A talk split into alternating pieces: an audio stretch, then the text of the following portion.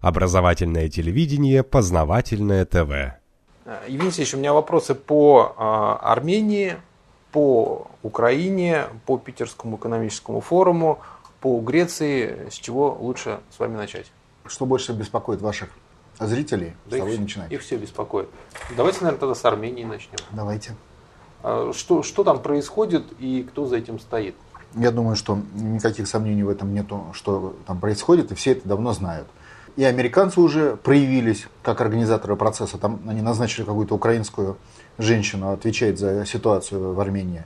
Это обычная, уже на нашем веку, наверное, сотая оранжевая интервенция. И только в ближнем кругу, кругу уже двадцатая. То есть ну, на сотой, наверное, уже можно догадаться, что все, все как всегда. Ничего не поменялось. Наверное, можно. Поэтому э, повод избрали, ну, хотели, я так понимаю, Гюмри, не получилось, не раскачали в свое время Гюмри, когда там было убийство. Ага. То есть события какие-то негативные происходят всегда. Ну, не бывает. То авария, то катастрофа, то проблемы какие-то, ну, повышение в данном случае э, тарифов, а как будто их нет этих. Каждый день что-то повышается или понижается, в худшую или в лучшую сторону. Поэтому это повод. И э, просто использовали этот повод для того, чтобы вывести 3000 человек, потом в их числе была запущена группа провокаторов, человек 100, которые подняли уже антироссийские лозунги и как бы отражали лицо выступающих, и от, его, от имени лица выступающих э, потребовали, подняли вопрос о том, что они не будут вести переговоры с президентом Армении и пойдут до конца. И дальше постепенно эту всю тему начинают раскручивать. Потом на каком-то этапе появятся сакральные жертвы. Но тут важнее, э, выработали в Армении метод борьбы с оранжевой интервенцией или нет. Вот по опыту Украины, России, Грузии соседней, в которой это было два раза, как минимум, американцы осуществляли вторжение методом оранжевой интервенции. Последний раз Саакашвили, приведя к власти. Ответ нет. Видите, не вырабатывается. И я вам скажу почему. Потому что не, не, неправильно отвечено на э, ситуацию 91 года. То есть один раз наврав и оставаясь во лжи, мы все последующие действия не будем получать правдивого ответа на них и, соответственно, правдивой реакции, то есть приводящей к результату. Если мы с вами признаем, а масса граждан России и Армении признает законность ликвидации Советского Союза, вот вы сейчас спросите у среднего гражданина России, статистического, ты готов, если враг нападет на нашу землю и захватит город Псков, ты готов сражаться за свое отечество? Ну, Вам скажут да. да. А если вы по-другому сформулируете вопрос, если враг нападет на нашу землю и захватит город Львов, вы готовы сражаться за наше отечество? Они скажут, что это не наше. О, а это неправда. Поскольку события 91 года были неправдивыми, ложными, государственный переворот, то есть ничтожными с самого начала, но в обществе сформировалось согласие с оце- сложной оценкой ситуации. А вот если бы вы спросили у вашего деда или прадеда, враг напал на ваш город Львов, вы готовы сражаться за его? Потому что Львов-то за- вошел только в 1939 году. Он скажет, готов. Даже по Львову. А уж не говоря про Киев. Или про Донецк. Понимаете, да? Да. То есть один раз сказав и, и признав ложь, дальше вам те же специалисты скажут, ну смотрите, вы за 20 с небольшим лет признали, что Киев не нужно защищать, если на него нападет враг. Признали. Значит, вы еще там за 5 лет признаете, что и Псков не надо защищать, если на него нападет враг, потому что вам кто-то объяснит, что Псков уже не наш. Ну, по той же причине. Ну да. Ну, да- даст бумажку, что Псковское собрание приняло такое решение, например. И все, ну уже не наше, его не надо защищать, пусть умирают. О чем мы говорим? О том, что надо с самого начала стоять на позиции правды. Как бы идя по дороге лжи, все дальнейшие события вы будете только раскручивать ложь. Это касается Армении. Мы рассматриваем ситуацию в Армении как нас не касающуюся. Это тоже это нападение на нас. Армяне рассматривают ситуацию на Донецке, э, в Москве, как их не касающуюся. И в результате они в одиночестве. Их сейчас до- додавят. Почему думаю, что додавят? Уже вижу, как начало пошло процесса. Вот когда в России попытались последнюю оранжевую революцию сделать на Болотной, арестованных, э, там арестовали бунтарей, их посадили, правильно? И до сих пор многих не выпустили. А в Армении выпустили всех через три часа. Да-да-да, я тоже про это прочитал. События повторяются ровно так же, как в Это- Киеве. а, вы, а вы теперь посмотрите за кулисья. Люди, которые вышли на площадь, получили от американского посольства гарантии, что с ними ничего не будет. Ну, они же тоже люди, они боятся. Mm. То есть мало того, что часть из них проплачена, ну, они же не хотят в тюрьме, за де... ни за... никакие деньги тюрьму не, не отменят, понимаете, да? Им сказали, вы не бойтесь, у нас договоренность есть с МВД Армении о том, что вас выпустят. Им сказало это американское посольство, его представители, грантополучатели. Все так и получилось. Люди еще получили свои э, пайковые, э, командировочные за то, что они сидят, посидели три часа там где-то, даже не в, не в тюрьме, а просто э, вот, повозились с полицией. То есть они вообще сейчас на фаворе, они уже перешли из категории рядовых в сержанты. Они уже прошли испытания тюрьмой, хоть и три часа. И теперь они преданные бойцы Соединенных Штатов Америки. То есть пошло воспитание, в котором участвовало в том числе МВД Армении. Если вы их арестовали, так не надо было выпускать, ребята. Ну да. Или, допустим, э, президент Армении, что он сделал, когда начались волнения? Он поехал в Брюссель договариваться, чтобы Брюссель не организовывал волнения в э, Ереване, да. Нет, вообще, с одной стороны, он правильно как бы понимает, откуда команды поступают. Но с другой стороны, сама логика договариваться, то есть логика позиции слабости. Не с Москву поехал, чтобы с Москвой создать, создать некая система совместного отражения вторжения, а в Брюссель. То есть понятно, что пошли по пути капитуляции. Э, ну, понятно, что американцам потребуется еще полгодика-годик, чтобы дойти до э, отставки президента Армении. Но я думаю, что они по этой дороге пойдут. А почему, подождите, вы говорите, что американцам, а он поехал договариваться в Брюссель? Ну, Брюссель это слуги американцов.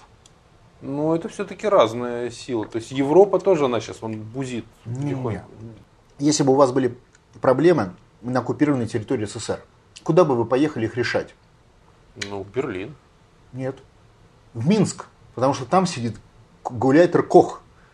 Берлин вас, вас даже не, не, не, не согласится с вами встретиться без его согласия. Это же иерархия э, управления. За какую-то Армению отвечает э, Брюссель. Вот и все. Естественно, там были встречи с американцами в Брюсселе и так далее.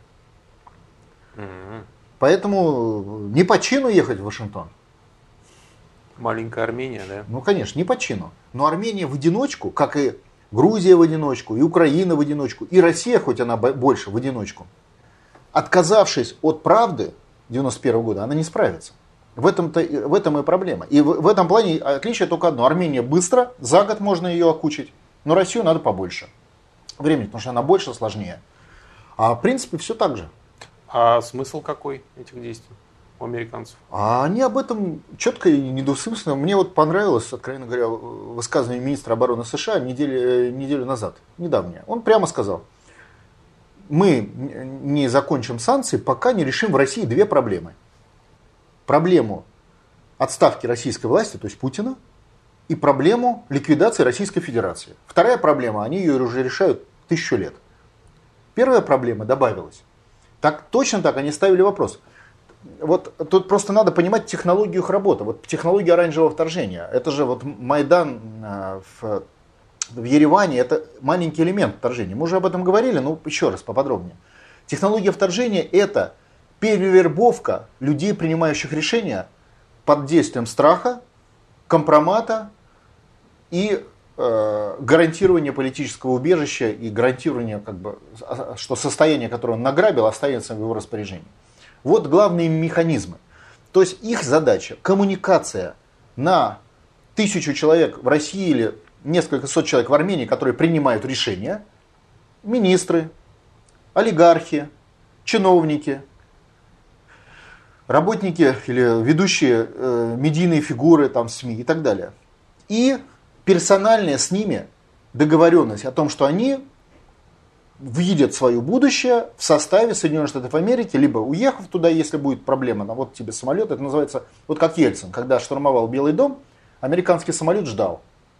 То есть, если что, Ельцин знал, что бы ни произошло в Белом доме, он проигрывает, но он полчаса, и он в самолете, и он улетел. И все, он сидит в Америке довольный. То есть он как минимум не потеряет, он потеряет должность президента, но не потеряет богатство и жизнь. Вот то же самое здесь, то есть персональные переговоры. И дальше в рамках этого переговорного процесса уже достижение результата. Вот министр обороны США очень правильно, четко сказал, он отразил не вот тот пропагандистскую болтовню, что вот когда вы там Крым отдадите, санкции прекратятся. Он отразил главное, сам Крым появился для этих целей, потому что Крым появился после госпереворота в Киеве. То есть на нас напали, И уже после этого возникли события второго порядка. Крым, Донбасс и так далее. А цель нападения в, э, в феврале месяце в Киеве, это вообще-то нарушение закона международного. Американцы на это пошли. Они не, не так часто на это идут. Они идут на это, но не так часто. Все-таки нарушение закона это исключение. И вот пойдя на это исключение, они уже, понятно, что пойдут до конца. Они уже напали. Это как Гитлер напал на Советский Союз. Он не может пройти на 100 километров, потом сказать, я передумал и вернусь. Так не бывает. Уже нападение до конца, насмерть. И просто министр обороны четко обозначил уже конкретные правдивые цели. Ликвидация Российской Федерации и смещение Владимира Путина. Все. Дальше начинается механизм достижения этих целей. Каков этот механизм? Вот мне, я был на Питерском форуме, мне очень понравилось. Потому что там эти механизмы четко были уже артикулированы. Не просто, знаете, мы догадываемся, зачем американцы давят, а там уже это проявилось они ведут переговорный процесс с российскими элитами о выдаче Путина. Так же, как они вели такой же переговорный процесс по Януковичу, например, на Украине. То есть, в принципе, это методичка посла Тефта, он по ней работает все время. Так же, как до этого, когда приходил Саакашвили, э, руководство Грузии. То есть, механизм одинаковый. Задача, чтобы вот тысячи человек вступили в этот заговор. По сути, это можно назвать заговором, потому, ну, как бы им не надо между собой договариваться. Им надо договариваться с американским посольством или с его представителями. Поэтому назвать это в полном смысле заговором неправильно, потому что они не между собой. А это именно э, механизмы внешней интервенции. То они договариваются с американцами. Говорит посол американский, мы согласны прекратить давление на Россию санкции, если вы выдадите национального лидера Путина. И согласитесь на ликвидацию России, что потребует определенное время. Каков ответ? Ответ российского крупного бизнеса следующий буквально три дня назад Дерибаска на, э, на э, канале «Дождь» можно вставить, там, говорил полчаса в интервью, он четко сказал. А он в этом плане представитель как бы не только от себя, но и от бизнеса. Он сказал, надо с американцами договариваться. Позиция американцев известна. Мы договариваемся на основе выдачи национального лидера России. Дальше ответ российского бизнеса. Мы согласны с вами разговаривать и договариваться ну, условия американцами назначены, значит, только на этих условиях. Значит, дальше пойдет уже переговорный процесс о выдаче, в который будет втянуто и идет процесс. Генералы, МВД, силовики, потому что они должны быть обеспечены этим процессом. Появятся фигуры, которые будут фигуры переходного периода и которым надо передать власть. То же самое и на Украине. Посмотрите, Турчинов. Это временная фигура переходного периода, которого поддержали американцы и после которого пришел уже их второй кандидат, потом сейчас придет третий. То есть они будут идти вот по этой дороге. А теперь посмотрите на форуме. Главное мероприятие форума. Питерского. Питерского. Главное мероприятие это открытие там и так далее. На открытие. То есть с самого начала там 5 или 6 человек пер, первых спикеров. И вдруг поднимается вопрос о досрочных выборах президента. Где экономический форум и где выборы президента? Да, странно. Поднимается вопрос. Значит, а дальше, смотрите, пазл сошелся. Американцы говорят, мы с вами будем договариваться на условиях выдачи. Бизнес, ну я просто ссылаюсь на официальный бизнес, я не придумываю. Бизнес говорит, мы готовы договариваться.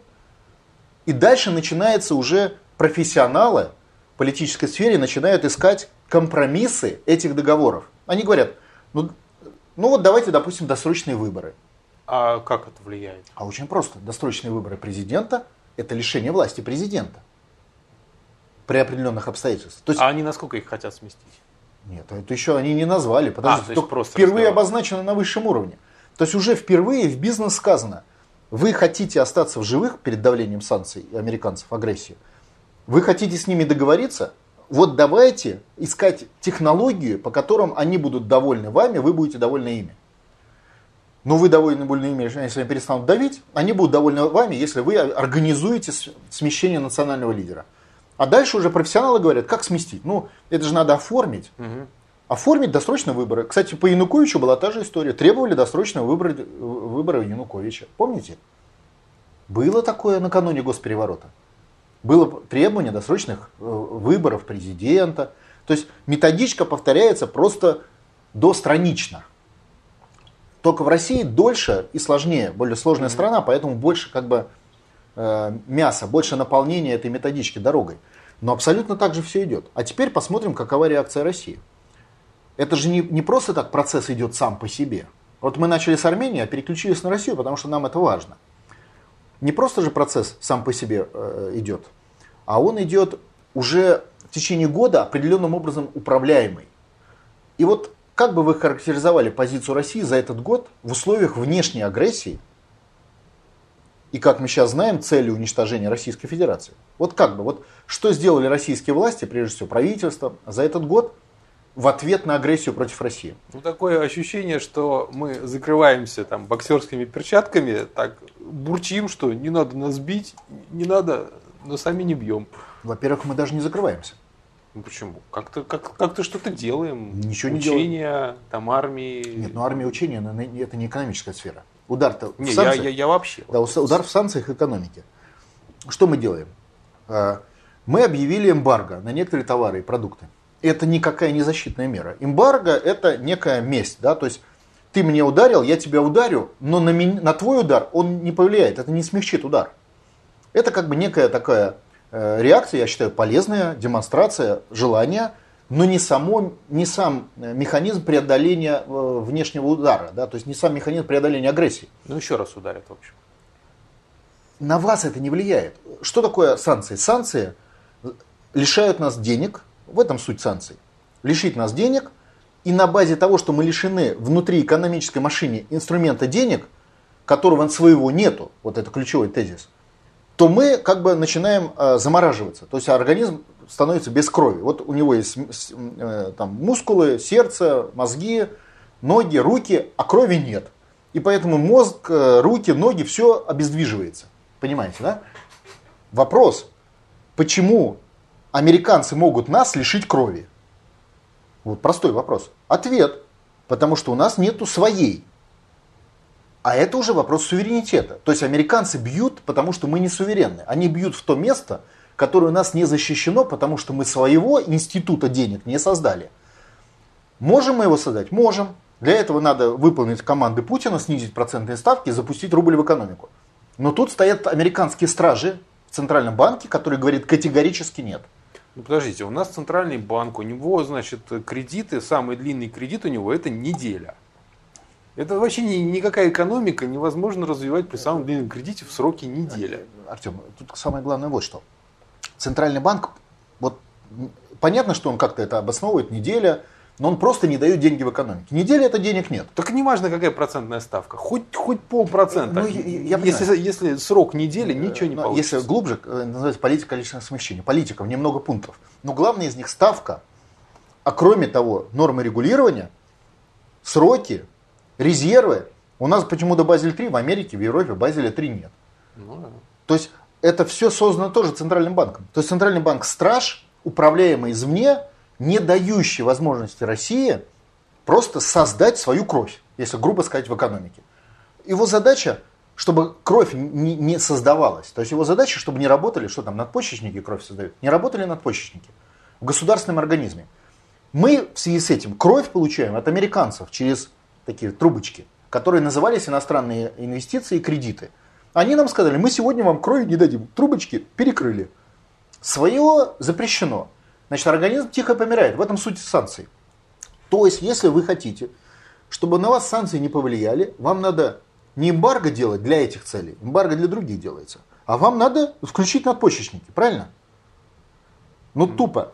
Вот еще раз, вот для, совсем для простого языка, для простых людей говорю. Вы простой российский гражданин. Вы хотите есть мясо? Ну, кто-то его вообще не ест. Ну, хорошо, ну, хорошо. Вы хотите, хотите вообще есть? Есть вы хотите хорошо, нормально питаться, а ну, не конечно. хотите. Вы хотите ездить на нормальной машине, просто на машине. Хотите.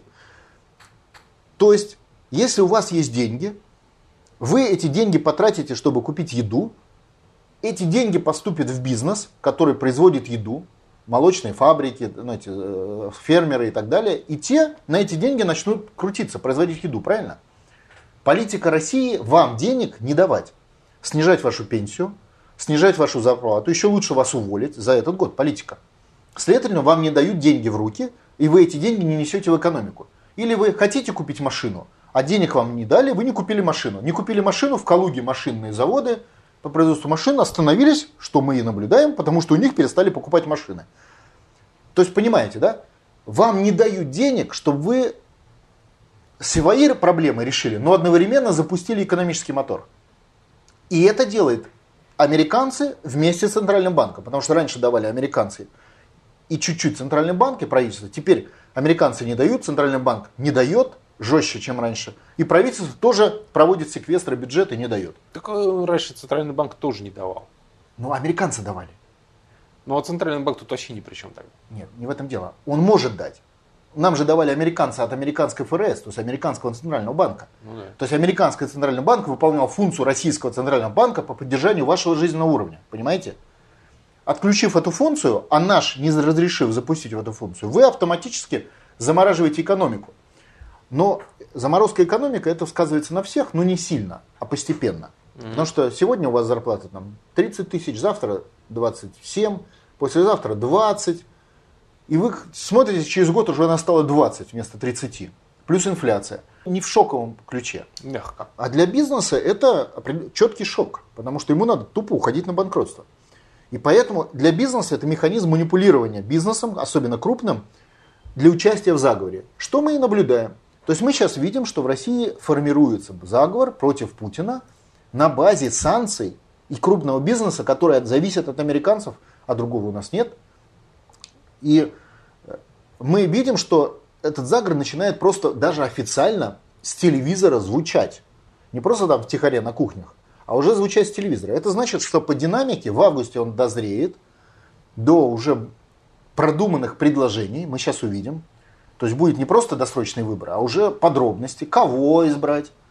Потому что там, вы это, мы на, с вами на выборы обратили внимание, на следующий день был в 8 утра завтрак Сбербанка, на котором прозвучали уже сомнительные тезисы о последнем сроке. То есть там уже начался разворот этого тезиса о досрочных выборах. То есть в понимании инициаторов и американцев досрочные выборы других. Угу. Понимаете, да? Ну, и то это, есть не Путина. Ну, естественно, это, это, это очевидная вещь. То есть мы видим, что заговор начинает формироваться. Причем заговор законный. Если кто-то думает, что заговор это люди значит, с автоматами, так тоже бывает. То в данном случае не так. Заговор законный. То есть они будут использовать свои ресурсы. А какие их ресурсы? Депутаты, большая часть завязана на бизнес. Чиновники завязаны на бизнес. Сотрудники МВД прикрывают бизнес, то есть получают там деньги завязаны. Многие. И сотрудники ФСБ. И все, и все пошло, пошло. То есть американцы нашли как бы уязвимое звено, через которое они формируют этот заговор. Что такое законный? Это значит возможности для Владимира Путина проводить политику даже в ручном управлении будут сокращаться, сокращаться, сокращаться. Он захочет провести закон, а ему скажут, нет, мы тебя уже не боимся. Мы не будем проводить этот закон, потому что нет подписи это, это, это, и вообще заморочим дело. И раньше это было, а сейчас это будет активизироваться. Мало того, выйдет это на кадровую политику. И после августа, я думаю, что через зиму, через падение жизненного уровня, им удастся к весне вытащить на улице несколько э, сотен тысяч человек, как в Армении. И э, просто потому, что с помощью правительства они резко обрушат жизненный уровень людей. Особенно после зимы это будет чувствоваться. И я думаю, что главные залпы, их уже оранжевые, вот как сейчас в Армении, в России будет где-то весной следующего года. Но для специалистов все будет понятно уже в августе. Угу. Вот понятный план, который просто ТЭФ реализует. Он для этого ездит по всей стране, со всеми общается, ищет точки бунта. Вот недавно в Екатеринбурге ездил, встречался с, с, этим, с мэром Екатеринбурга, Ройзмана, обсуждал эту тему. В Якутск ездили, вот я э, тоже обсуждали эти. То есть ищет, э, для, для того, чтобы устроить бунт, ну нужно там 1100-200 просто голодных людей, как в Армении, из которых там 90% может быть и в темную использовано, но при этом они организованы. То есть им как бы не говорят, что они на американцев, им просто говорят, вот вы голодные, голодные, выходите против власти, все. Но в них будут некие отряды, которые надо, ну часть будет из Украины подошлют, не случайно, наверное, наш закон о том, чтобы в митингах нельзя было участвовать украинцам, э, боевикам с Украины не, не отказывают в Думе проводить. А, вы такое внесли, да? Мы такое внесли. Э, ну, наша группа российских суверенитов внесли. О том, что нельзя иностранным гражданам участвовать? Что иностранным гражданам нельзя участвовать в политических митингах. А. В церковных, в религиозных, в э, культурных, пожалуйста, там, это сколько угодно. А в политических, с политической мелодией, когда инициативная группа пишет политический митинг, нельзя. Э, мы такое внесли, правительство побоялось дать отрицательное заключение. Никто не дал отрицательное заключение, ну, потому что очевидная вещь. Ну да. Продавили через э, просто звонками, американское посольство продавило, потому что наш этот закон, как и все остальные, это, как говорится, козю горле. Мы все время такие кости втыкаем, которые мы-то знаем, как система устроена, поэтому наша маленькая кость разрушает всю систему, ну, в конкретном ключе. И вот сейчас идет борьба за этот закон. И она настолько очевидна, что даже правительство не хочет показывать свои уши. Ну так правильно, потому что он, он понятен и он разумен достаточно. А тут и он очевиден. Да. Вот, то есть идет борьба. Ну, я сейчас не об этом. У нас по всем фронтам борьба. Это просто маленький эпизод этой борьбы. Или там по э, странам-агрессорам, когда закон не прошел, вы знаете. Суть-то закона, что запретить американцам управлять процессами в России официально, которыми они управляют. Вот как вообще можно защититься от агрессора, если агрессор управляет вами? Вот нами управляют американцы официально, в лице десятков компаний, которые американские, которые работают во всех министерствах, ведомствах основных, и которые производят управление, пишут законы, ну, пишет МВФ, а они как бы переводят на русский язык и расшифровывают. Пишут законы, постановления правительства, приказы министров, инструкции. Все. Просто в этих отделах нету своих креативных отделов, ну, в министерствах. Они все берут от американцев этот креатив. А свои запрещены Конституцией, 13 статьей, запрете идеологии. То есть это мы предложили хотя бы в законе. Давайте, пусть страны агрессоры не будут нами командовать. Ну, простой закон. Но если американцы нами управляют, этот закон же не пройдет. Он и не прошел. ну, Опять все попрятались, разбежались, не проголосовали. Ну суть-то в чем? Ну очевидные вещи. Вот вы ведете Великую Отечественную войну, а ваша Красная Армия подчиняется Гитлеру. Сидит генерал и ждет. Вот пока не придет приказ о ставке Гитлера, я вот приказ Сталина выполнять не буду. Вот пусть продублирует. Но это глупость, да, абсолютно сюр. Вот у нас так вот в управлении.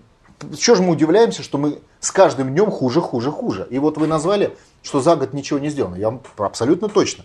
За год против иностранного заговора, интервенции и агрессии и санкций не сделано ничего. Есть антикризисный план 60 пунктов. Ни одного из 60 пунктов борьбы с кризисом в нем нет. Там есть пункты смягчения ударов кризиса чуть-чуть, там, дать денег на безработным, которые появляются в результате кризиса. А зачем они должны вообще появляться? Вы денег дайте в экономику, и безработные не появятся. Нет, лучше безработным из бюджета отнять денег дать. И вот такие планы все. Или субсидирование процентной ставки. Вы ставку снизьте, не надо будет субсидировать. Так делают все страны мира. 40 стран. Европа, Америка, а, Япония, Швейцария, Австралия, а не, зачем ее субсидировать? Субсидировать это значит брать у пенсионеров из бюджета и давать бизнесу. Зачем? Если вы просто низкую ставку держите, как в Европе, и не нужно будет из бюджета отнимать у пенсионеров деньги. Мало того, по низкой ставке деньги закрутятся в экономике, пойдут налоги, и эти налоги поступят в бюджет, у вас и в бюджет, наоборот, увеличится. Вы можете поднимать пенсии и зарплаты. И это при нулевой инфляции. Нет, вообще категорически не, идти, не идем по этому пути. На Питерский форум, вы его упомянули, носители идеологии нормальной экономической реакции, то есть снижение процентных ставок, вообще не пригласили, например, Глазева. То есть это вообще не звучало. Звучали только пропагандистская болтовня из учебников по управлению колониями. Что вы так должны делать, потому что так написано в нашем учебнике. И вот это все выступающие об этом говорили. Даже не ссылаясь на реальность, потому что у них нет ни одного примера страны с низкими ставками и высокой инфляцией, например. Просто нет таких примеров. А с низкими ставками 40 стран. То есть э, мы говорим о чем? О том говорили, что и раньше. В условиях отсутствия суверенитета страны говорить о сопротивлении внешней агрессии бессмысленная болтовня. Не решив проблему суверенитета, вы не решите ни одну другую проблему. Ни борьбы с агрессором, ни проблему Донбасса и Украины, потому что там будет все время пятая колонна верховодить. И патриотизм и геройство людей будет как бы подрезать ударами ножа в спину. Не э, выруливание, в принципе, в этой истории с э, кризисом, ни, ничего не, у вас вообще ничего не получится. Это понятно почему, потому что у вас нет власти. Потому что вопрос суверенитета это вопрос власти. У кого власть? У а, иностранцев на территории России или у российских институтов власти, например, Путина. Или там парламента, или еще кого-то. Вот об этом вопрос. Не решив проблему суверенитета, невозможно решить проблему выживания. Отсюда мой прогноз. Россия, не решив проблему суверенитета, погибнет. Как, собственно, заявило американское правительство, министр обороны, совершенно заявил сознательно и честно, что мы своих целей достигнем, потому что мы знаем, что в российских всех узлах управления сидят наши люди, которые командуют всеми процессами. И они должны просто тупо сдать Россию в установленные сроки. Все. Посол читался перед Вашингтоном выполнение задач. То есть не решив проблему суверенитета, то есть конституционной реформы, референдумы, невозможно решить проблему выживаемости. И даже преодоление или борьбы с кризисом невозможно. Но это же азбука, очевидная вещь. Ну, это понятно. А ну, нет, стороны... кому-то непонятно. Я вот смотрю в интернете, там американцы денег туда дали, там вообще сейчас да. вакханалия. Да, да, чувствуется. Просто вакханалия. Причем вся это абсолютно тупая. Просто Федоров плохой. Хлоп. Сказать нечего, плохой все. А причем из суверенитет? Вы суверенитет или нет? Нет, об этом мы говорить нам нельзя. Совсем. Э, история с Конституцией тоже. Вон, смотрю, вот говорят сегодня, Нарышкин, Нарышкин поддержал верховенство международного права. И раскручивается на российской газете, как бы против Бастрыкина, который говорит о необходимости верховенства. Но это... Нарышкин обязан это делать, потому что он обязан подчиняться Я Конституции. Прочит... Нет, подождите. Это так говорят. Ну. То есть раскручиваешь, что Нарышкин, Нарышкин не против. Не, он, он, конечно, обязан подчиняться Конституции, он здесь об этом говорит. Ну, дальше. Я цитирую Нарышкина. Я прежде всего хотел бы подчеркнуть факт, что Россия строго выполняет все взятые на себя международные обязательства и не нарушает подписанных ратифицированных международных соглашений. То есть Бастрыкин, НОТ говорят о верховенстве общепризнанных принципов и нормов, а не договорах. Опять средства массовой информации перевертывают. Мы не против договоров. Конечно, если ты договор подписал, ты его должен выполнять. Но речь-то не о договорах. Речь идет об обязательных для России принципах, которых мы не подписывали, и обязательства, которые мы на себя не брали. Не брали. Нет, опять перевертывают. Это так работает пропаганда. И как вы хотите, чтобы если слова Путина, Нарышкина, э, Бастрыкина тоже все время стараются подменить, перегнать, переврать и так далее. Это работа. Как можно решить проблему, это уже частный вопрос, не захватив средства массовой информации на национальном курсе? О, я вам про это давно говорил. Нет, вы здесь правы. Но все равно это, в этой борьбе нельзя победить, если в ней нет активной позиции людей. Сам Путин не справится против системы он не сможет поменять систему, в которую он пришел, когда она уже сформировалась и которая работает по законам и Конституции без него. Мало того, он к ней уже адаптирован, да, то есть он пришел с обязательством ее исполнять. Его попытка поменять систему – это есть нарушение Конституции, то есть государственный переворот. В сегодняшних условиях все СМИ так это характеризуют, мы же понимаем. То есть шаг вправо, шаг влево, все, госпереворот – необходима процедура, то, которую требует Соединенные Штаты Америки, смещение власти. Понимаете? Без народа не получится решить эту проблему. Поэтому, когда мы говорим этим людям, ну, уважаемые граждане России, вы наполовину уже догадались, что без вас проблема не решится. Вы пошли по дороге нода наполовину и вышли 9 числа в количестве 15 миллионов с портретами своих дедов из идентичной страны. Почему по дороге нода? Потому что год назад вы не выходили, два года назад не выходили. А 15 миллионов это политическое действие. Это не личная как бы, история, это уже работа в политической среде. Догадались, что Отечество в опасности. Недостаточно. Надо сделать следующий шаг. Надо еще раз выйти в поддержку Путина с, с табличкой не только своего деда, который умер за свободу своего Отечества, но и с табличкой необходимых решение по суверенитету страны, то есть поддержку Путина и восстановление суверенитета. Не будет вас 10 или 15 или 5 хотя бы миллионов, не будет решена проблема СМИ, вранья 91 -го года, Конституции и внешнего управления. А если это не будет решено, то вас ждет такой же конец, как, как который сейчас мы наблюдаем у жителей Украины. В том числе персональная смерть для многих. Ну это же азбука. Но вы, с одной стороны, говорите, что это госпереворот получается, да? Против американской системы управления, которая сейчас в России. С другой стороны, вы сами говорите, что все государственные перевороты, которые делаются, тот же самый Майдан, а, на Украине, Майдан сейчас Ереванский, улица это просто, так сказать, массовка. Да. Основной переворот происходит в кабинетах. Да. В бизнесе и да. в, в управлении. Таким образом, получается, что вы просто призываете народ выйти на улицу, создать массовку, А тем временем будут приходить перевороты в кабинетах. Американцы перехватят перевороты в кабинетах и так. А у них уже все готово. Они уже формируют заговор против Путина, цель которого переворот. Уже все понятно. Не, просто народ на улице зачем? Это Народ просто нау- массовка. Нет, народ научен двигаться в поддержку Путина, национального лидера. Ну, массовка. массовка, укрепляющая Путина для цели переворота, преобразования, потому что не- слово переворот почему здесь не очень подходит, когда мы ведем политику нода? Потому что мы ведем политику закона. Вот в, Арм- в Армении сейчас не, незаконно, да, то есть они нарушили закон, незаконный митинг. Мы же к законному говорим. Если митинг возглавляет Путин, он законный, законный, как вот 15 числа, 9 числа, 15 миллионов вышли на законный митинг, абсолютно законный, во главе с Путиным. Так и здесь. В Армении незаконный. Видите, люди вышли на улицу незаконно, за что их на 3 часа и арестовали. В, на Украине люди вышли на улицу незаконно, да еще с убийствами. Да еще в чистом виде военный переворот. Незаконный, незаконный, понимаете? Не надо нарушать закон. Вот в этом грань. Что американцы призывают нарушить закон, а мы призываем по закону совершить акт преобразования страны к суверенитету. Ну, какая разница? По закону, не по закону. Да без- толпа на Артем, улице. как это? Так это и есть главный вопрос. Как это какая разница? Вы преступник или вы честный человек и не нарушаете закон? Это и есть главный вопрос. Слушайте, а если закон... Кто вообще, что такое закон? Это приказ кого-то сверху, будь то группа или один человек, Поскольку у царь. нас во главе национального ку- курса и нода э, как явление Путин, то на нашей стороне закон.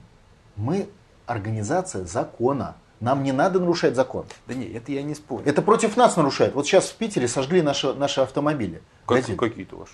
Прямо написали, что сожгли автомобиль, потому что это нодовский. Ну, идет- Да? Против нас идет террор, конечно, против нода. А как вы думаете? Посольство. Причем сожгли в день приезда посла американского в Питер. Ну, А как вы думаете? А десятки погибших нодовцев на Донбассе? Против нас идет террор, потому что мы главные, кто отвечает на вопрос реального преобразования системы. Все за остальные разбежались по, по- по кустам. Кто, может, и хорошие дела занимается, кто помогает детям, кто еще чего, а страну кто будет спасать? Поэтому мы главная кость. Я же про это вам и говорю. Задача нас парализовать. Почему такая вакханалия в интернете против нода? Причем не по существу, а просто забивают э, спамом отрицательным. Потому что мы являемся главной проблемой для американцев. Потому что даже слабыми силами, которые есть Россия, ну при правильном решении историческом можно вырулить, то есть победить. А если у нас система, вот что делает сейчас правительство? Оно просто тупо ведет в лес, в болото страну для цели уничтожения. Вот если бы ничего не делали, было бы лучше. А тут чем дальше, тем хуже, потому что они заводят просто туда. Просто откровенно враждебная дорога. Мы единственные, кто предлагает технологию ответа. В этом же сила нода. И поэтому главный террор против нас идет. У кого еще машины сжигают по России? Только у нас. Потому что мы главная технология, понимаете? Она историческая технология. Не, ну люди на улице, они же ничего сделать не могут. Особенно в рамках закона. Подождите. Люди на, на улице это технология, которая делает все.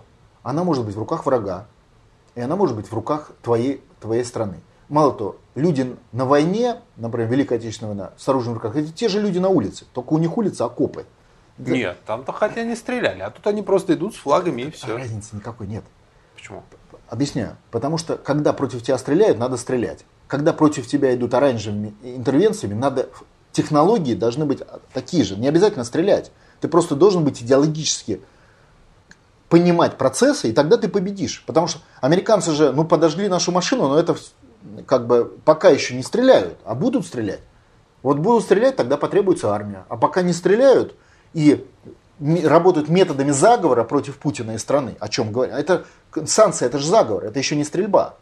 Понимаете, да? Это же не вторжение. Вторжение он готовит сейчас. Это не стрельба. Поэтому против технологии вторжения санкциями, оранжевой интервенции, методы улично-политические. Если вы даете Путину власть, он решает проблемы. Не даете ему власть, они его заклюют. Это уже сейчас видно. Мы, вы оставляете его один на один с олигархами, один на один с переметнувшимися чиновниками, которые каждый день будут по маленькому решению принимать в сторону а, изъятия у него власти. Вот такому маленькому. Слушайте, ну сейчас э, доверие людей к Путину, оно очень сильно возросло. Но Даже где- если сравнивать с тем, что вот два года назад было, да, а еще тем более, что пять лет назад было, его вообще плевали просто все. Сейчас уже народ повернулся просто в другую сторону. Но это ничего не значит. Ну как ничего не значит? Объясняю, это поддержка народа. Это не поддержка народа. Потому что поддержка – это действие. А внутреннее во сне ощущение, что есть хороший человек, это не поддержка. Нет, почему? Ощущение того, что во главе государства стоит правильный человек, и он делает это не правильно. Это не, вот Как смотри, поддержка. приведу, вам, приведу вам простой пример. В Советском Союзе большинство граждан были за то, чтобы СССР жил, существовал и развивался. Да. И даже на референдуме, то есть пошли, они просто в головах, не опрос, как э, рейтинги это опрос. Да. Они пошли даже, то есть совершили действия. И куда их послали? Подальше и далеко. Ну это да. То есть невозможно решить проблемы, не лично, не потратив на них время и силы. Вот ты хочешь, очень хочешь, чтобы был вот такой-то результат. Неважно, чтобы девушка в тебя влюбилась, чтобы э, родина была свободна, чтобы агрессор был изгнан с твоей земли. Не получится, ковыряя в носу, хотеть и все. Нужно делать. Девушку завоевывать, агрессора отбивать, родину освобождать в конкретном ключе, с оружием в руках, без оружия, по-разному бывает. Но это же азбука. Вот наполовину граждане России это сообразили. Именно поэтому они с портретом деда не в кухне у себя сидели, как в прошлом году, позапрошлом, предыдущие 60-70 лет, а вышли в коллективное действие. То есть мозги какие-то есть, там просыпается что-то в извилинах. Дальше, еще потратить три часа, может не один раз, еще потратить три часа в поддержку Путина, дожми вопрос.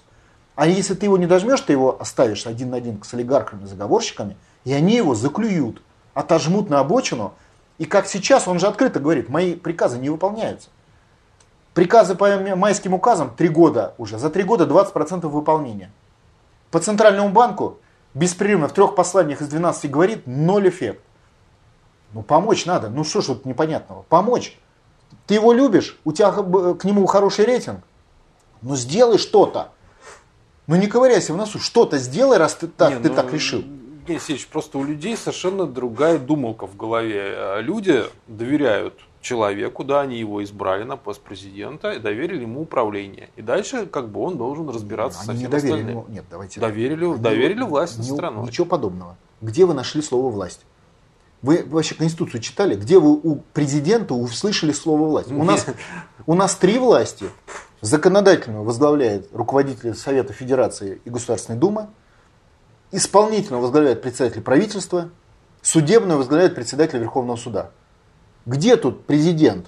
Президент Э, глава Центральный банк, исполнительной власти.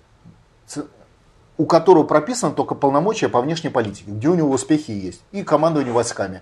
Законному командованию. То есть ему даже запретили эти войска передвигать за границу, как вы знаете, решением Совета Федерации. Где эта власть? Слова власть нет. Это, да, исполнительная власть в области внешней политики и обороны. Все. Но формально нет у него власти. О чем вы говорите? Ему доверили, но не власть. Ему доверили контроль за Конституцией и представительскую функцию. Он глава представительской власти. То есть власти, не имеющие распорядительных функций, а имеющие как бы портрет на стене, представляющих функции.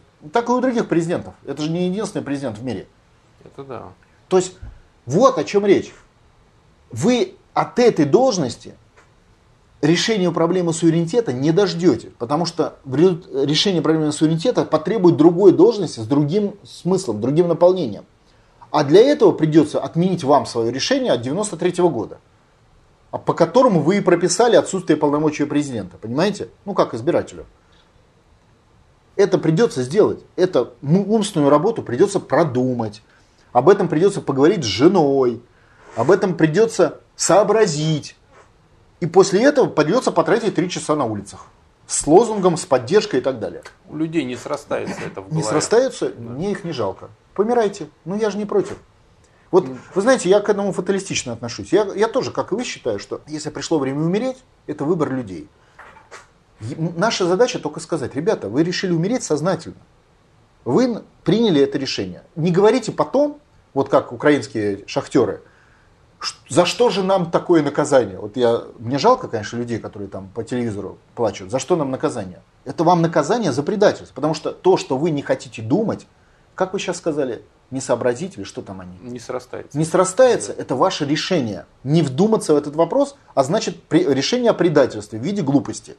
Но это вы так решили. Ну, дело в том, что люди думают очень на близкое расстояние. Но и люди живут просто. Нет, а согласитесь. современный мир очень сложен. Какой-то закон, принятый кем-то там, только через год-два начнет работать. Вы Ну, не поверите, мир очень сложен, без слова современный. Он был таким сложным всегда. не, раньше война была, вот если тебя хотели покорить, тебе приезжали, значит, э, с мечом, Да с копьем. правда?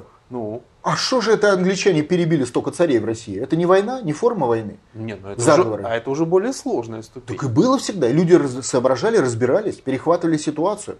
И в 800 э, в 1612 году вообще тотально захватили Кремль, и боярство признало захват Кремля. И все равно люди сообразили и выгнали этих бояр, ну, правда, они потом перебежали обратно в другую сторону, и решили проблему суверенитета. Ну, то есть можно включить мозги, когда больно. Тогда было больно просто. Вот. А сейчас пока не Отсюда будет. вопрос, значит, недостаточно больно. Да. То есть вы сейчас мне сказали, что надо подождать, пока э, зарплата у тех самых людей, которые, как вы сказали, не, не не складывается, да, Да. что-то у них там в головах, пока зарплата у них упадет два раза, пока его выгонят с работы, пока начнется магнетизм на улице, как он уже пошел в том же Киеве, и после этого они сообразят. Ну тогда это их проблемы. Это их выбор. Сообразить поздно, когда уже э, убили твоего родственника. Но Ну, это же... ну, Евгений Алексеевич, большинство людей думает вот только тем, Ну, что они вокруг себя Ну, видят. согласитесь, это их проблема, да? Ну, Вот я же не буду за, за, за людей решать их проблемы, да? И Путин не будет. То есть проблема суверенитета – это проблема каждого человека. И Путин за вас эту проблему не решит. Он может попытаться обозначить ее желание ее решить со слова, с, э, ж- с тем, чтобы опереться на вас. Но если он видит, что вам это не надо, он точно не полезет, он не камикадзе. ну, тогда... Придется включить мозг Нет, минут на 20 и на 3 часа включить ноги. Выйти на улицы в поддержку Путина. Придется. А как вы хотите? Идите. Или помирайте. Ну какой мозг, если у нас большинство людей живут работа, транспорт, Ну, ужин, дом, а Сейчас это тупой про- сериал по телевизору. Сейчас эту проблему американцы решат. Сериалы оставят, работу отнимут, будет много времени свободного, транспорт отнимут, не будет денег ездить на транспорте, будет много времени думать. Вот подождем. Ну правильно, и выйдут как же, так же, как в Ереване, против повышения тарифов на что-то там. Выйдут, ну, если вы- Вот. кто-то выйдет. Ну, кто-то выйдет, значит, э, э, такого решения людей. Я ничего не, я не против. Такое, значит, так решили Так люди. а при чем здесь решили? Они просто люди Слушайте, очень... Артем, мы три года пытаемся людям объяснить, как им остаться в живых. Нет, когда мы начали, мы им пытались объяснить, как жить лучше. Ну За три года уже, заметили, риторика изменилась. Три года назад мы говорили, вот чтобы жить лучше, надо сделать то-то и то-то. После этого на нас напали. И теперь мы говорим, чтобы не только жить лучше, но остаться в живых, надо сделать то-то и то-то. Вы сейчас мне говорите, что народ все равно не понимает. Но это его проблема. Вот вчера э, смотрю этот самый э, репортаж с затопленного Сочи. Там мужик какой-то, армянин, видно за кадром, орет. Из аэропорта люди идут по воде, он орет. Там этот э, поребрик или камень какой-то женщине в экран раза три орет. Камень там, камень. Результате она в воде по пояс, натыкается на этот камень, падает. Он говорит, я же, блин, говорил. Вот то же самое, та же история. Ждем, когда включите мозги. А не включите, да помирайте. Ну, в конце концов, ну раз это ваше решение, ну я же не пойду против воли российского народа. Ну решил он умереть, да пусть, пусть умирает. Слушайте, да ни один народ никогда решения не принимал. Неправда. Решение всегда принимает элиты, управляющие Элиты – это раскол. Путин принял решение. Не надо даже принимать глубокое решение. Я же не предлагаю продумывать за министров их функции. Решение-то простое. Поддержать Путина в национальном курсе и в процессе освобождения страны от внешнего управления. Вот и все. Не, ну просто это очень хитрая игра. Вот если на нас напали бы, да, как Так уже в 40 напали. В 41-м. Не, Нет, подожди, тогда давайте- напали на давайте танк в так. форме. То есть вы хотите, чтобы по телевизору вам сказали, что на вас напали. Телевизор уже захвачен, он не скажет. Да. Телевизор уже пол Бранденбург. Он перерезал провода, вы сидите со своим гарнизоном, поднимаете телефон, а там тишина. Все, войны нет. Ну тишина же в телефоне. Приказа нету, войны нету, сдаемся. Вот ваша логика. Ну сдавайтесь. Не, я к тому, что все равно люди решения не принимают. Решение массы и народу не принимается. Всегда есть. Вот вы сами Вы говорили неправы. про Решение- Майдан, но на Украине и правы. в решение принимает народ, только это решение, с одной стороны, дискуется инстинктами, исторической памятью. Ведь то, что пойти с э, добровольцем на фронт, массовое решение, оно же народом принималось. Люди же Правильно, напали же. так сказали, что напали. Ну, Ну вот, Так В этой напали, ситу- народ вот тут- сам увидел и А тут, почувствовал. а тут надо... Нет, ну, народ в в Ленинграде не увидел, что напали на Брестскую крепость.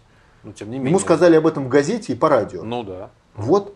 А сегодня газета и радио первое, что сделал, захватил враг. Он захватил газету и радио. Но надо включить немножко, чуть-чуть мозги и понимать, что, даже, что напасть могут, и радио об этом не скажет. Ну, можно так вот сообразить? Нельзя. Я уверен, что в деревнях некоторых Советского Союза не было радио. И сообразили все равно. И пошли в Нет, военкомат ну, по сарафанному радио. Ну это да. Вот идите в НОТ координатором, включайтесь в борьбу. Или погибнете. Ну, это ваш выбор. Мы все, что могли, сделали. То есть дорогу к свободе и к жизни мы проложили. А воспользуются масса людей в России и- или не воспользуются, ну это в конце концов их дело. Да масса людей даже вас не видели ни разу. Да это их проблема. Ну как их проблема? Ну информации очень много, очень сложно найти. Это не важно. Это, вот я скажу из того, что это- ваши проблемы. Мы все же смогли сделали, сделали. Ваши проблемы. Ваш э, выбор умереть. Да помирайте. Мы отлично понимаем проблему с, э, с, э, с средством массовой информации. Поэтому важнейшее направление работы штабов НОДа, то есть чтобы разбудить большой народ, надо, чтобы малый народ, члены НОДа и штабов пред- ну, предпринимали действия, вели борьбу. И мы ведем эту борьбу. Все время давим на средства массовой информации. Вот, кстати, приглашаю. Во вторник в 12 часов у РБК будем проводить большой многочисленный пикет, протестуя против того, что одно из важнейших средств массовой информации, которое как раз для бизнеса, может для бизнеса даже главное средство массовой информации, оно пол- полностью проводит антироссийскую политику поддержку санкций и поддержку внешнего управления. Мало того, вообще вопиющий случай возглавляет это средство массовой информации э, гражданин страны-члена НАТО. Ну, Ну, у как нас вы думаете? многое так. Нет, я понимаю, что у нас это в бизнесе общепризнано, принято, но в данном случае это все-таки средство массовой информации. Мы просто должны понимать, вот вы сказали, СМИ не скажут. Ну, естественно, не скажут, если они враги.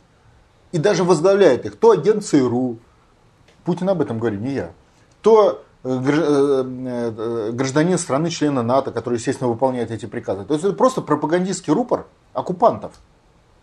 Ну, надо же об этом как-то говорить. Я вам уверен, если бы вокруг РБК было, был пикет, там, ну, мы его там выведем, э, несколько сотен человек, было бы тысячи, десятки тысяч людей бы. Тот же Григорьев, который американский агент и дает тому же РБК деньги, э, э, гранты из российской казны, и «Эхо Москвы», и, э, и всем остальным. Тот же Григорьев, он э, вынужден будет повлиять, чтобы не было этого иностранного гражданина во главе РБК. 30 июня, да, у вас будет пикет возле РБК. Во сколько? В 12 часов дня. 12 часов дня. Ну, И хорошо. э, просто, это просто выдающийся случай, когда официально гражданин НАТО э, руководит российскими средствами массовой информации и проводит, соответственно, пропаганду на ликвидацию российской экономики. Да у нас, если покопать, таких много. Ну, в данном И случае... А в СМИ так полно. Да, но в данном случае есть это абсолютно четкий... Вы не забывайте, нам, нам же удалось продавить закон ручной о том, что СМИ должны быть владельцы российские. Так российские владельцы назначают иностранных агентов возглавлять э, э, российское телевидение. То есть проблема, она шире. Ну, это понятно, что она была шире. Но в данном случае она просто вопиющего характера. А Вообще обнаглели. Это- Будем митинговать, пока не добьемся э, увольнения. Вот Дедли или Дедли, как-то так звать. Ну, хорошо, посмотрим. А тогда У возвращаясь... нас получается, мы многих уже уволили. А, кого, Вы например? же не забывайте, что у нас идет борьба элит, то есть идет раскол элит. И э, когда мы что-то делаем, то, естественно, мы пытаемся договориться с той частью элит, которые под Путиным, под национальный курс, чтобы они подключались. Иногда нам удается. Например, с московской валютной биржи уволили вот этого э, человека, который интриговал против российского рубля. Еще целый ряд был успешных вещей. Зама министра образования выгнали в свое время и так далее. А тогда возвращаясь э, к Еревану, если Е- Ереванский Майдан будет успешен, да, что это для России означает? вокруг нас формируется фронт. Ну, он, собственно, был всегда. Это э, очередная победа на одном из фронтов, как бы вокруг России затягивается кольцо. Потом Белоруссия будет. Что именно это будет означать? Вот военный переворот на Украине был, ставил своей целью войну Украины и России, да? Да.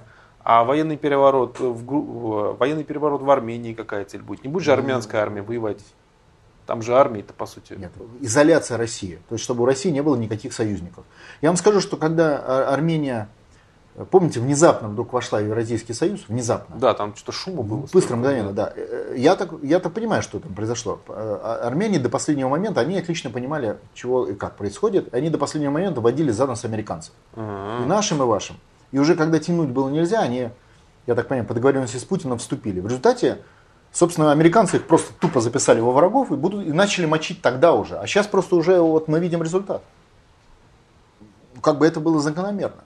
То есть, А, по- то есть независимо от успеха на Украине, да, все Конечно, равно вы- Ереван был бы. да, конечно. Если вы обратили внимание, это даже было символично, что первый погибший на Майдане был э, армянин. Ага. То есть уже, я думаю, что и в плане символов американцы уже заранее это все подготовили. В Европе что происходит? Почему они так вцепились в эту Грецию опять уже в который раз? Она мозолит глаза со своими Да это- долгами. Вся история с Грецией только одна. Полный монополизм американцев и европейцев, и никакая колония или вассал от них вырваться не может, потому что сразу они перекрывают кран жизни.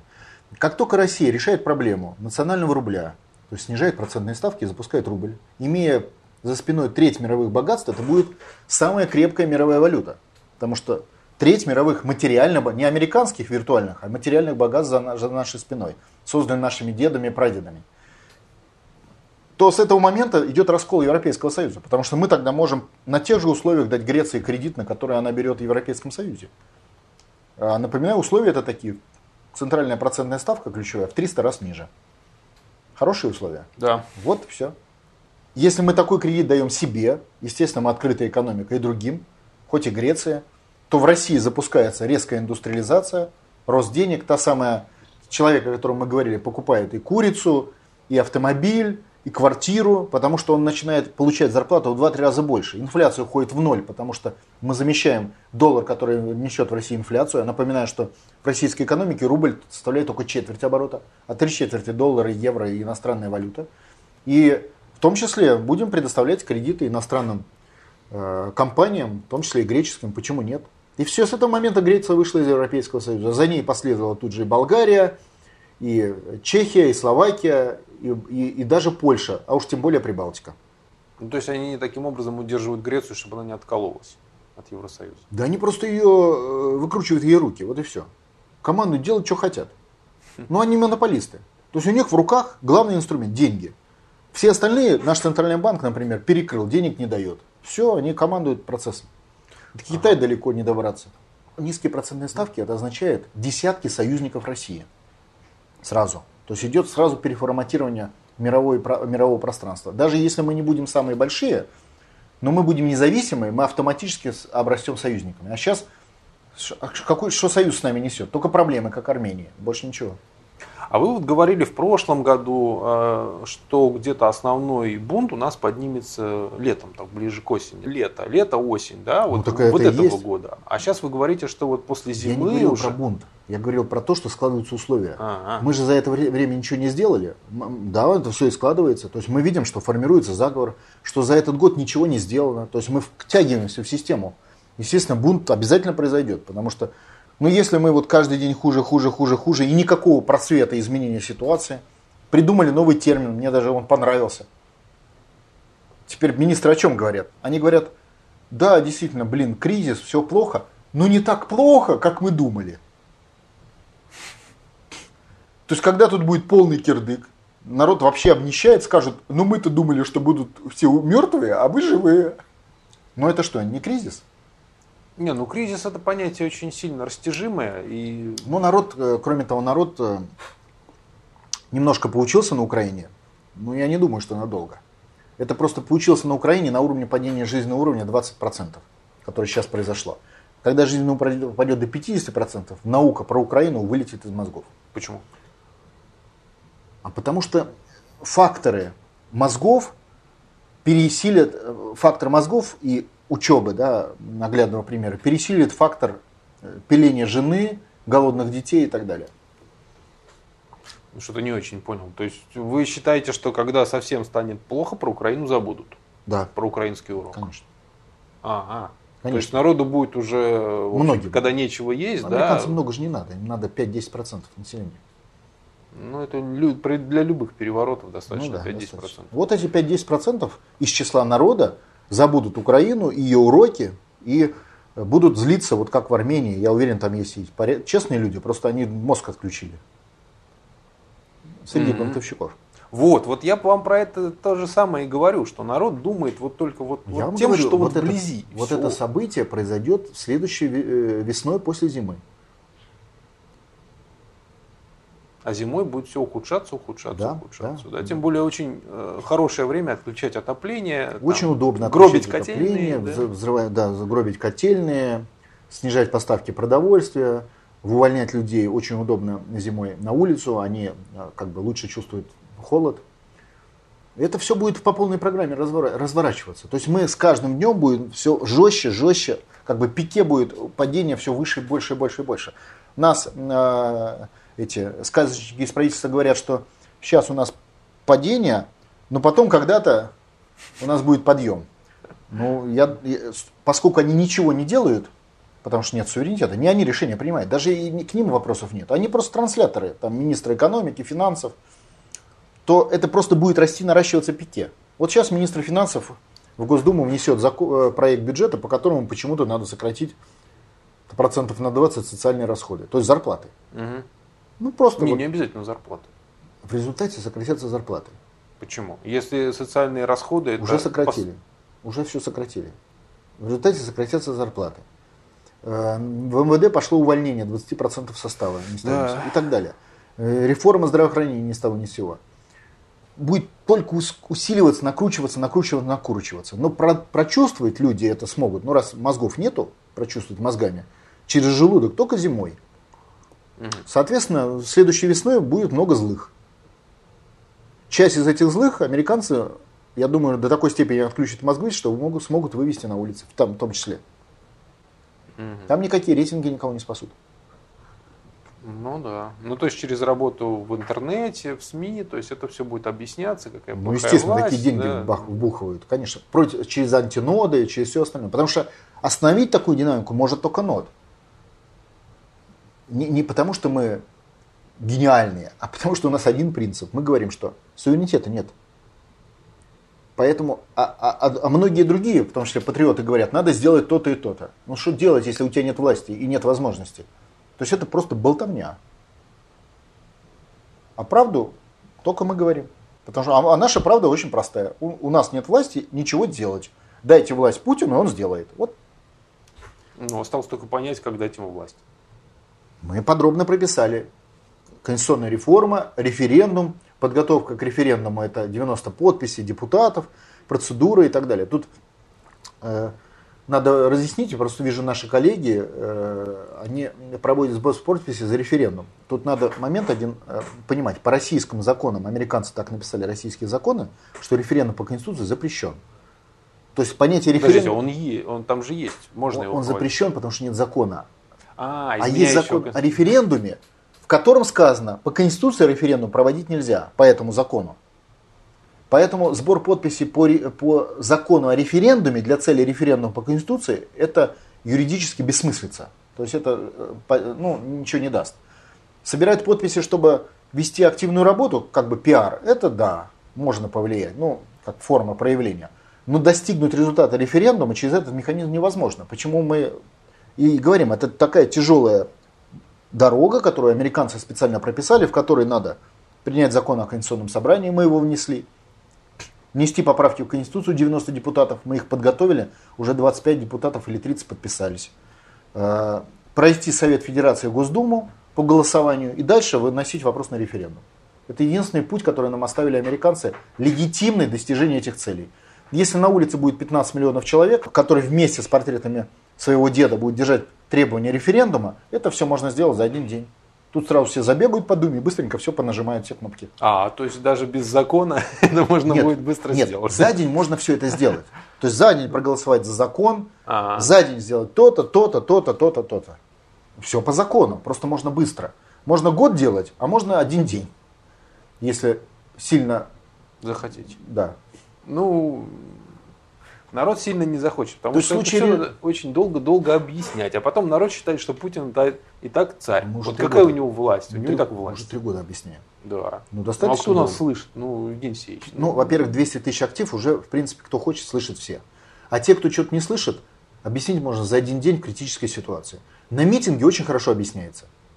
Да ну, митинг, вот я, я не люблю митинги, честно говоря. Там просто политические выкрики, лозунги, там как бы голова не думает на митингах, вот если честно.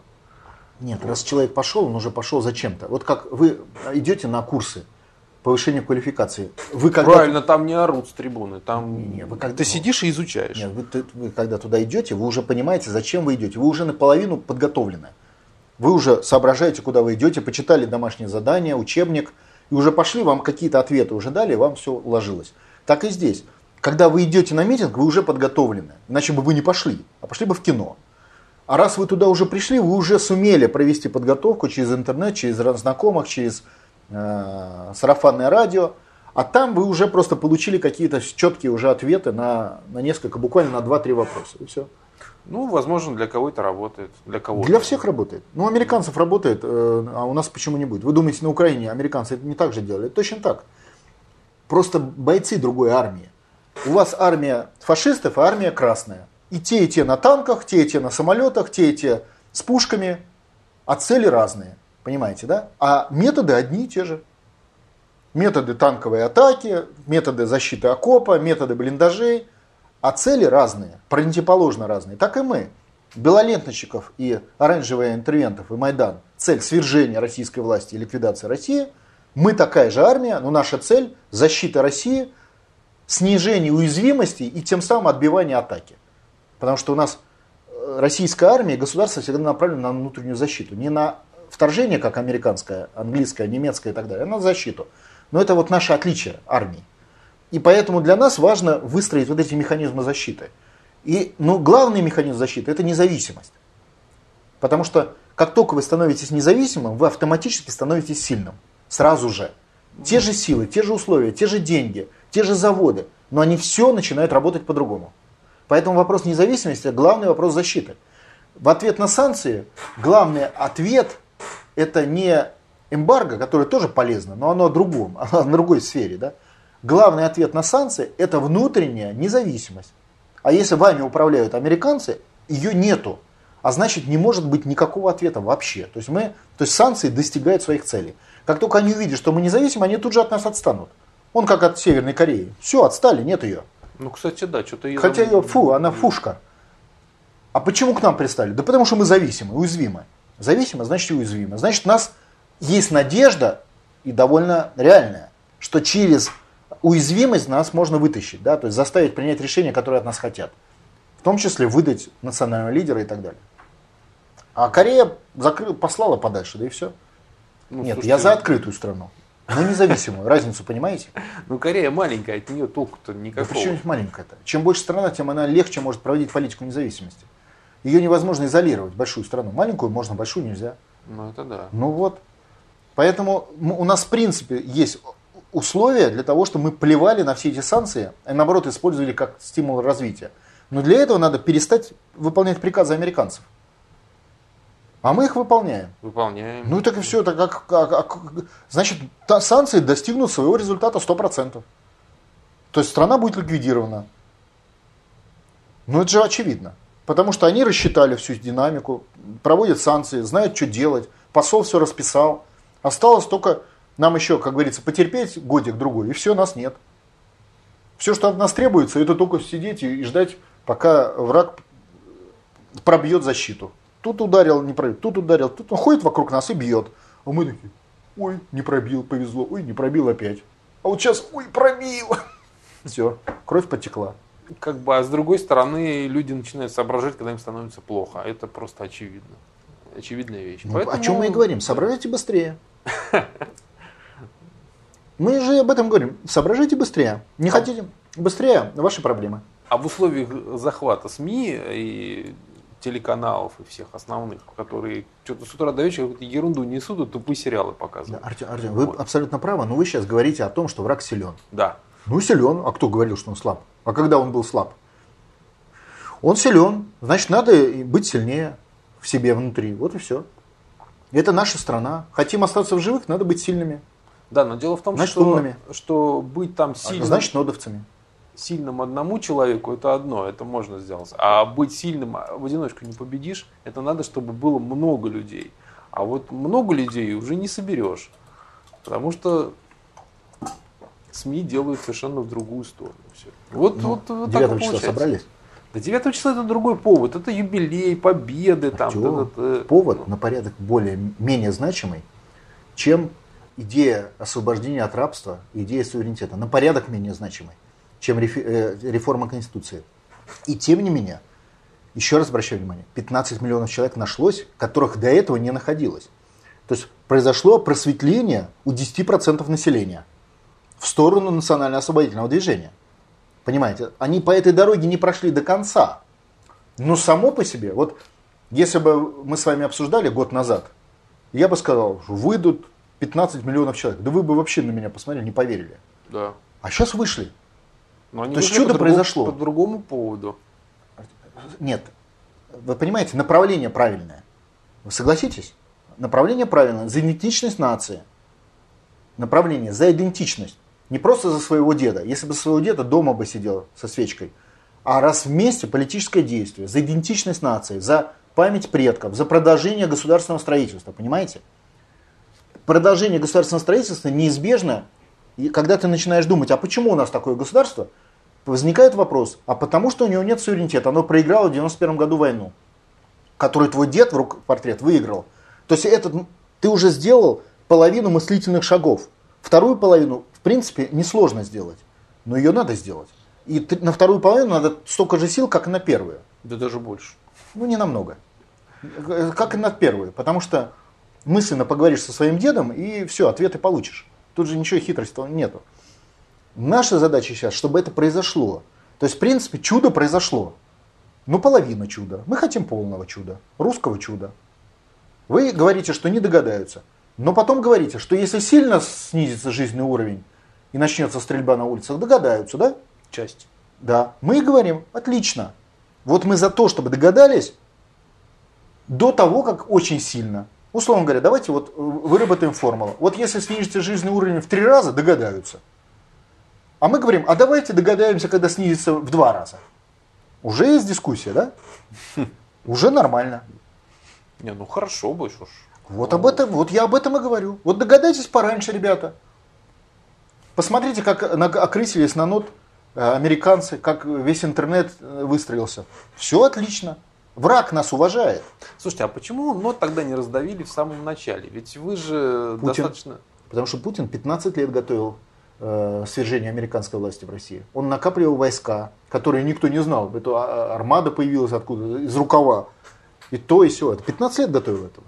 Он 15 лет маневрировал, отступал, понимая свою слабость. Отстоял ядерное оружие, хотя они хотели дожать, я это лично знаю. Отстоял, э, скажем так, часть точек опоры в экономике, еще где-то. Э, отстоял демографию. То есть он э, жизненный уровень поднял, отстоял, тем самым позитивный настрой создал у людей. То, то есть он маневрировал очень долго. Это было маневры отступления, но это были маневры, которые в результате создали возможности победы. Ее нет, конечно, но они возможности создали. И в рамках этих возможностей появился НОТ, который был с самого начала. Путин НОТ, это все 15 лет было. НОТ формализовался в э, штабы только три года назад с небольшим. А НОТ-то был и до этого, мы же об этом говорили. А штабы появились под прикрытием. Не было бы Путина, не было бы штабов, нас бы раздавили сразу же. Об этом и речи не может быть. Штабы появились уже под прикрытием, когда он уже достигнул, он уже развернул определенный плацдарм, и там появились уже организационная сторона вопроса. А почему сейчас не давят? Ну, в смысле, не, не могут раздавить сейчас. Нет. Ведь ну, это не, недостаточно многочисленная организация. 200 тысяч. Не, ну 200 тысяч это записано формально, нет, там из них нет, активных только 10%. Не, это, нет, нет, подождите, вы, вы не правы. 200 тысяч это те, которые прислали анкету с телефоном. Из них вот четверть, ой, три четверти, это не рабочие люди. А вы, а вы по-другому посмотрите.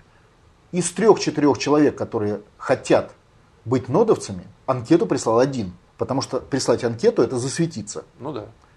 Поэтому тут да, обратная пропорция. Вы, другое дело, что сама, сам состав людей в России такой, что вы там нам, на митинге, я уверен, что все 200 тысяч вышли на 9 число. Вот я в этом уверен. А на пикеты, на митинге текущего характера, ну не все могут, это да. Ну и что? Сейчас не все могут. Когда сильно рак клюнет в одно место, значит смогут все. База очень важна, потому что, еще раз, база меньше, чем реальных членов нода. Я очень много людей знаю, которые нодовцы, но которые ни в какую базу не дадут. Просто, особенно если человек какой-то, ну, чуть-чуть известный. Угу. Даже у себя в районе, да, его же сразу тут зацепят за это, база же. Ну, понятно, мы ее вскрываем, эту базу, но все равно это риск. Ну, понятно, да. Любую базу можно украсть. Там... Поэтому я, вот, например, свой э, паспорт никому копировать не даю. И многие люди не, не делают этого. И телефон я вот один только свой даю, вот который как бы депутатский, и все. Понятно. Ну, то есть вы считаете, что сторонников больше, чем 200 тысяч? Ну, это, ну, естественно, больше, только автоматически. Потому что 200 тысяч это просто анкеты. Угу. Анкету надо заполнить. Надо принять для себя решение, что ты готов заполнить анкету. Согласитесь, что из трех-четырех человек на этот поступок пойдет один. Ну согласитесь. Ну да. Ну объективно же так. Да, да, да. Поэтому это очень важно, это очень много. Но тут главное, еще раз говорю, в, во всей этой истории, чтобы быстрее сообразили люди. И еще я бы хотел вот обратиться, чтобы э, ну, активнее вели борьбу, подключались. Сейчас очень много денег американцы бросили в интернет по борьбе. Они там ничего не говорят, это сразу видно. Переводите разговор на содержательную часть уходите от фамилий каких-то, неважно, Федоров, даже Путин, переводите на суверенитет, да за суверенитет или нет. И То вот есть вы советуете просто э, для бесед каких-то общений в интернете, на форумах, да? Вот. Двигаться по линии суверенитет, не суверенитет. Реформа Конституции, э, референдум. То есть содержательную часть вопроса. Потому что э, наши враги пытаются уйти от содержательной части, потому что там они ничего сказать не могут. Или придумать ложь. Вот как эта история с договорами. Вот опять Сегодня смотрю, опять там во всем интернете, ну видно, это проплачивается. Выложили огромную информационную такую э, систему, в которой опять ру, ругают нас за требование изменить Конституцию, а в конце объясняют это тем, что договора опять кто-то заключает. Мы против договоров ничего не имеем. Ну, уже 20 раз это сказали, тысячу раз. То есть сказать нечего, поэтому грузите апельсины бочками называется. И вот вся, вся контрпропаганда против нода, антинод весь такой, весь на лжи. Но она легко вскрывается. Поэтому занимайтесь содержательной частью. Вот вам, как только начинает разговор, а вот кто там в ноде, все говорите, ребята, вы агенты, с вами все понятно а давайте-ка обсудим суверенитет. И все, ваш агент тут же отпадает. Я уже раз беседовал с такими людьми, они начинают тоже приводить какие-то выдержки из разных законов, что Конституцию ну, менять нельзя. Там, дурака. Что... Посмотрите постановление. Не, ну, знаете, вот для людей... А вы знаете, обратите внимание, никто ни разу, вот как только доходит дело до специального, допустим, постановления Пленного Верховного Суда номер 5 э, 2003 года, все сразу замалчивают. Там все расписано, все разжевано досконально. Спасибо вам за беседу и за советы. Спасибо. Я думаю, что люди частично ими воспользуются. Хотя бы частично. Ну, хотят остаться в живых, воспользуются. Мы же только предупреждаем. Дальше пойдешь, упадешь. Как, знаете, в анекдоте в этом.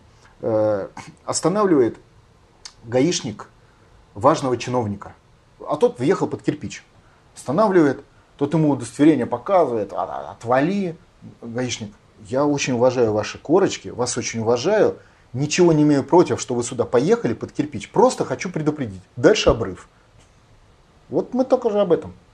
Просто хотим предупредить. Дальше предательство приведет к ликвидации. Все, больше ничего. Вот, хотите ликвидироваться, пожалуйста. Ну вы же не хотите умирать вместе с, с народом, если это произойдет. Это другая история. Но мы за народ, за людей проблему суверенитета не решим. Ни Федоров, ни Путин. Поэтому это все-таки решение людей. Как их решение было попасть в рабство в 93 году? Они же голосовали. Не Путин голосовал и не Федоров, а 145 миллионов человек. Тогда было, правда, 150, потом уменьшилось. Потом опять увеличилось за счет Крыма. То есть это ваше решение, которое вы должны отменить. Отменить свое предательство. То есть искупить свое предательство тремя часами хождения на улице в поддержку Путина. Нормально? Да как-то мало. А достаточно. Только надо сообразить это сделать. Познавательная точка ТВ. Много интересного.